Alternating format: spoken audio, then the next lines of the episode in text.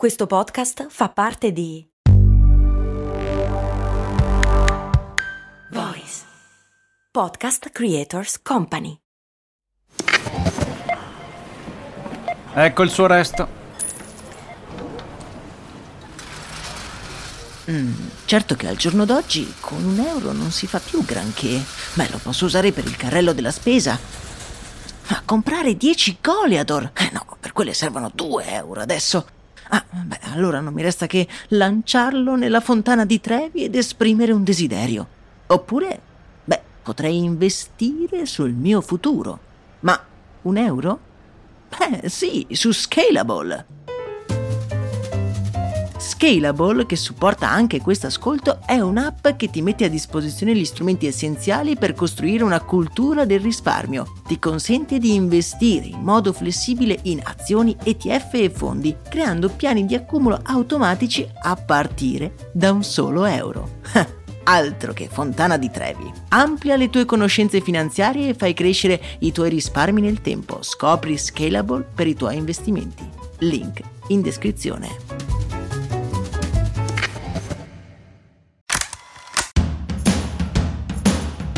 Benvenuti e benvenute in questo nuovo episodio, io sono Max Corona e oggi qui nella nostra rubrica in cui andiamo ad indagare le storie che si nascondono dietro gli oggetti di uso comune andremo a scoprire l'origine di un oggetto salvavita. La cintura di sicurezza è uno di quegli oggetti che ormai diamo un po' per scontati, ma che fino a qualche decennio fa, beh, erano un po' un optional. La sua storia, amici miei, nasconde un raro esempio di collaborazione ed inventiva.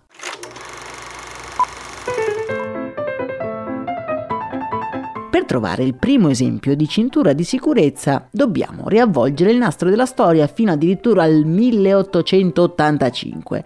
Ma lo so che cosa state pensando, ma Max, il 1885, in quell'anno le automobili non erano ancora state create. Effettivamente avete ragione, la prima cintura di sicurezza era stata applicata, e pensate un po', su una carrozza.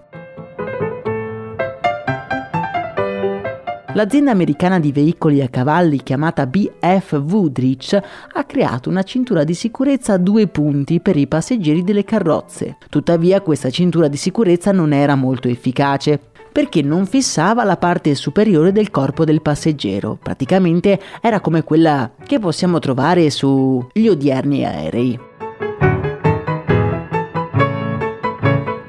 Si inizia ad utilizzare anche sulle automobili intorno agli anni 30 e 40 del 1900, quando molte auto vengono equipaggiate con le stesse cinture di sicurezza che abbiamo nominato prima.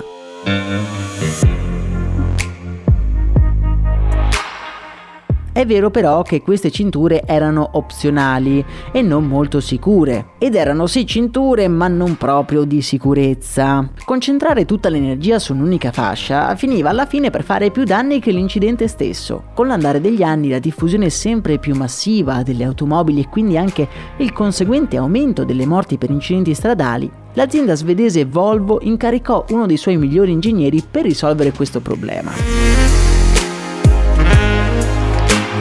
Ed è qui che entra in gioco un uomo dallo sguardo glaciale che sta armeggiando nei laboratori della Volvo. È un ex soldato che ha servito il suo paese durante la seconda guerra mondiale. Si tratta di Niels Baholin e il giorno dopo avrebbe presentato alla Volvo il suo progetto di cintura di sicurezza in tre punti.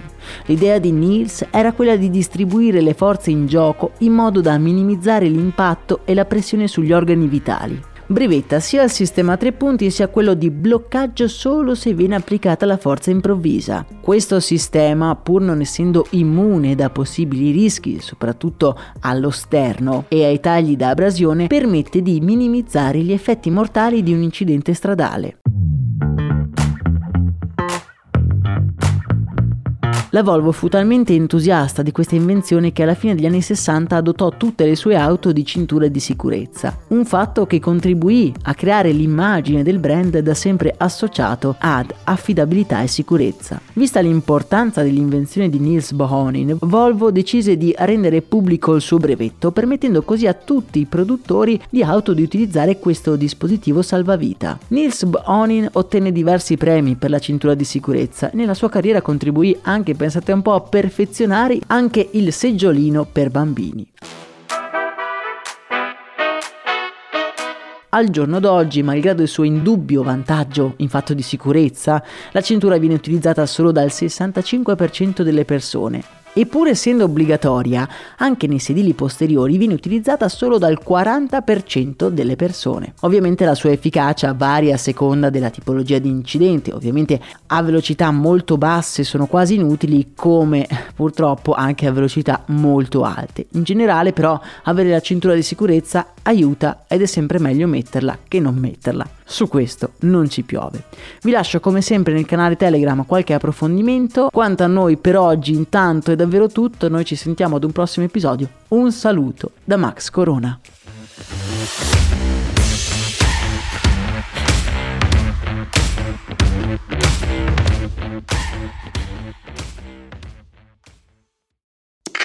Questo ascolto è supportato da New Balance. Ciao, sono io, Max Corona, e sono davvero onorato di tenervi compagnia con le mie storie nella vostra vita. Spesso quando ci incontriamo mi dite che ascoltate storie di brand mentre correte. E una cosa che mi ha sempre stupito è considerare come la corsa unisca persone completamente diverse tra loro. C'è chi si sta allenando per la prossima maratona e chi è appena riuscito a completare i suoi primi 5 km.